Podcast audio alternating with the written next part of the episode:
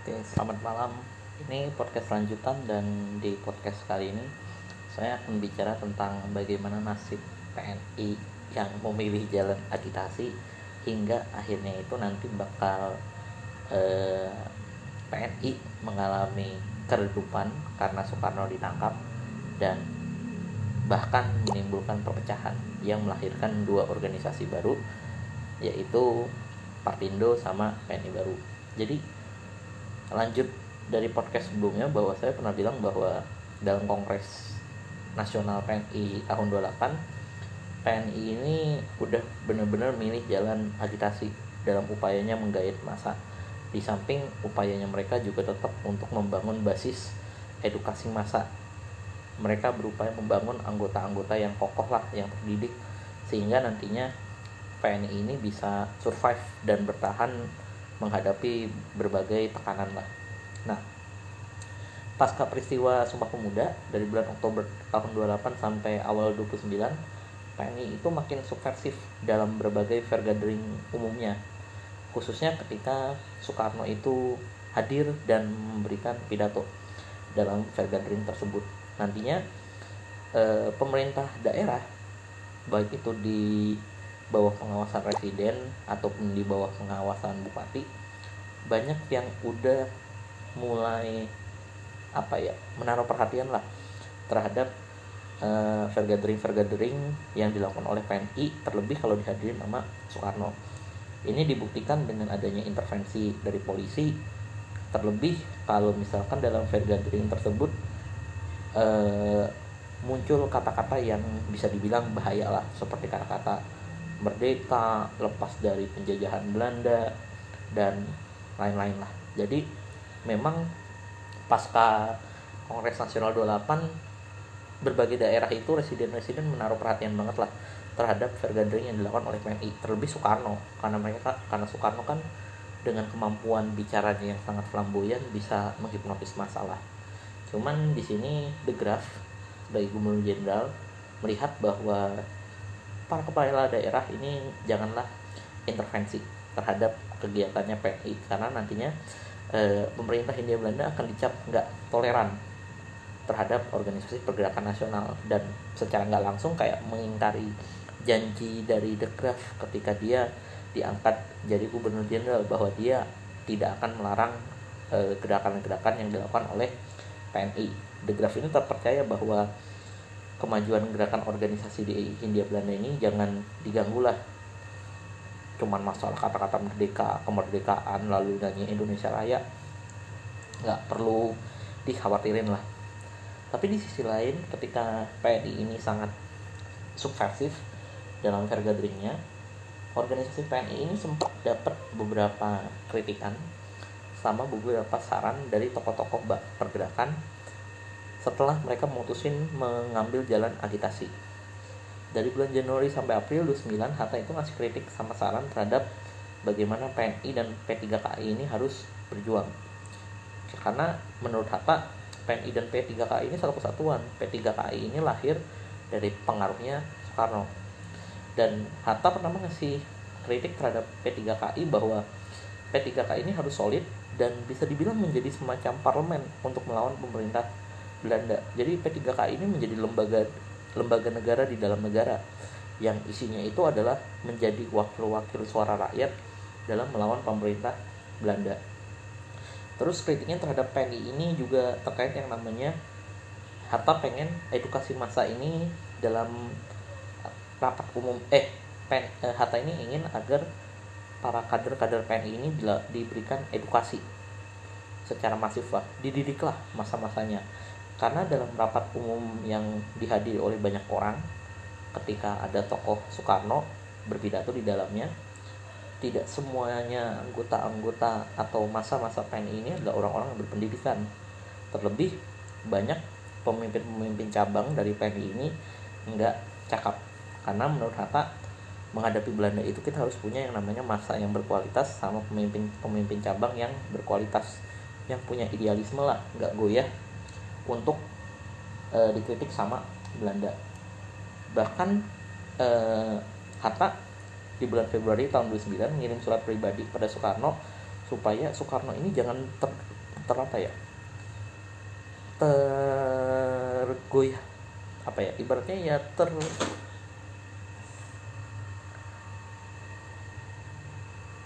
berada dalam posisi yang enak lah. Hatta ingin Soekarno ini jangan benar-benar merasa senang, merasa bahwa dia ini berhasil. Hatta ngingetin Soekarno agar bahwa Soekarno ini harus tetap banyak belajar dalam upaya memimpin pergerakan nasional di bawah PNI. Bahkan Hatta ini ngasih saran agar Soekarno ini belajar ke negara Eropa, khususnya untuk mempelajari bagaimana gerakan-gerakan buruh di Eropa ini berhasil yang namanya memberikan tuntutan kepada para pemilik modal di negara Eropa.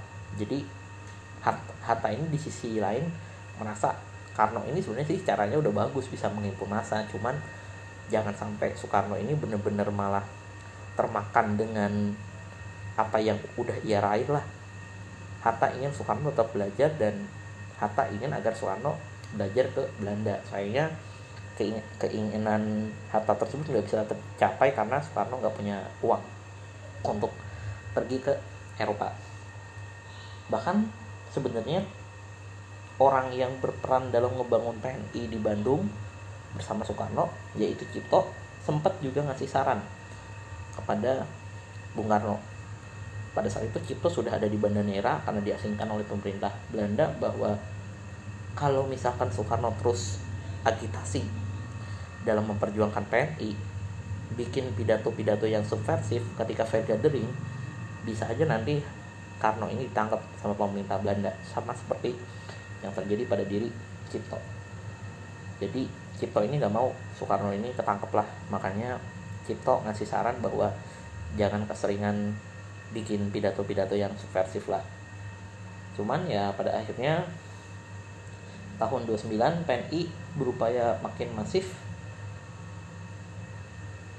dalam rangka memperluas memperluas masanya di Hindia Belanda, dan di tahun 29 ini PNI udah mulai memperkuat hubungan mereka dengan organisasi gerakan buruh di Hindia Belanda. Di sini ibaratnya ya PNI bener-bener pengen bergerak dalam bidang ekonomi lah, mencoba meraih massa dalam hal ekonomi lewat para buruh-buruh. Cuman nantinya gerakan buruh yang diajak kerjasama oleh PNI ini justru ditangkap oleh pemerintah Belanda, dan pada akhirnya pun PNI ini gagal memperluas ruang organisasinya itu dalam ranah ekonomi.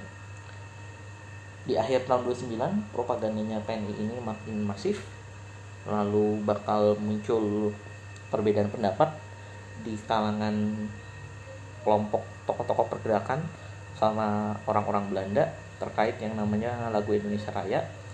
Di sini bakal ada konflik di mana ketika ada pertemuan-pertemuan organisasi fair gathering yang dilakukan oleh PNI atau organisasi lain dan dinyanyikan lagu Indonesia Raya, banyak pejabat-pejabat Belanda atau bahkan pejabat-pejabat pribumi yang nggak menghormati lagu Indonesia Raya. Alhasil di sini sempat ada perdebatan lah terkait yang namanya sikap yang kurang sopan terhadap lagu kebangsaan Indonesia Raya. Nah, di sini PNI bisa dibilang jadi orang yang paling kritik lah sikap para pejabat-pejabat tersebut. Cuman nantinya ketika PNI ini berupaya untuk melawan dari tindakan-tindakannya pejabat-pejabat Belanda atau pejabat-pejabat pribumi terhadap Indonesia Raya, nantinya daerah-daerah itu bakal banyak ngelakuin intervensi terhadap organisasi PNI.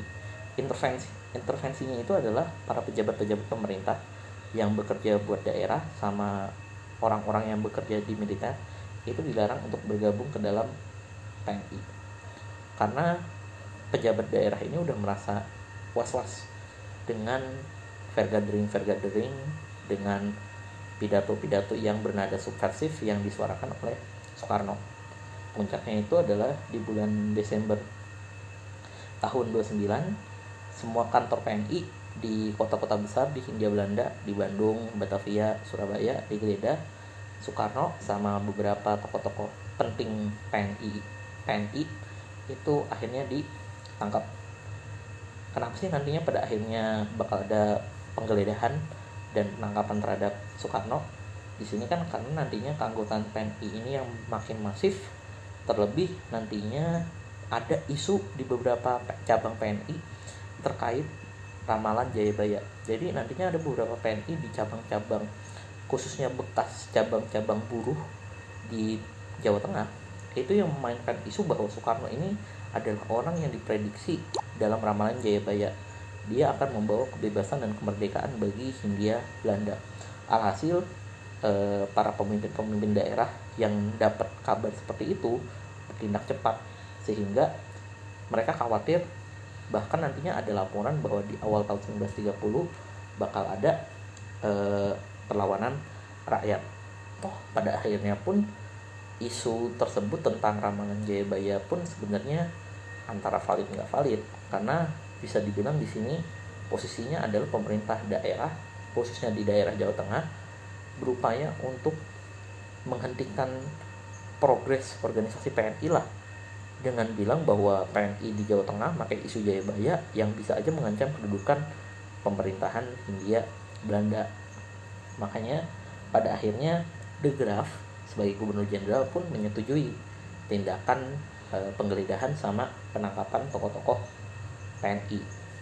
Dan pada awalnya ketika tokoh-tokoh PNI termasuk Soekarno ditangkap, De Graeff ini juga ditekan lagi, khususnya sama Jaksa Agung Hindia Belanda saat itu, karena Jaksa Agung menginginkan bahwa De Graeff ini menggunakan hak istimewanya untuk langsung aja mengasingkan Soekarno sama tokoh-tokoh PNI lainnya.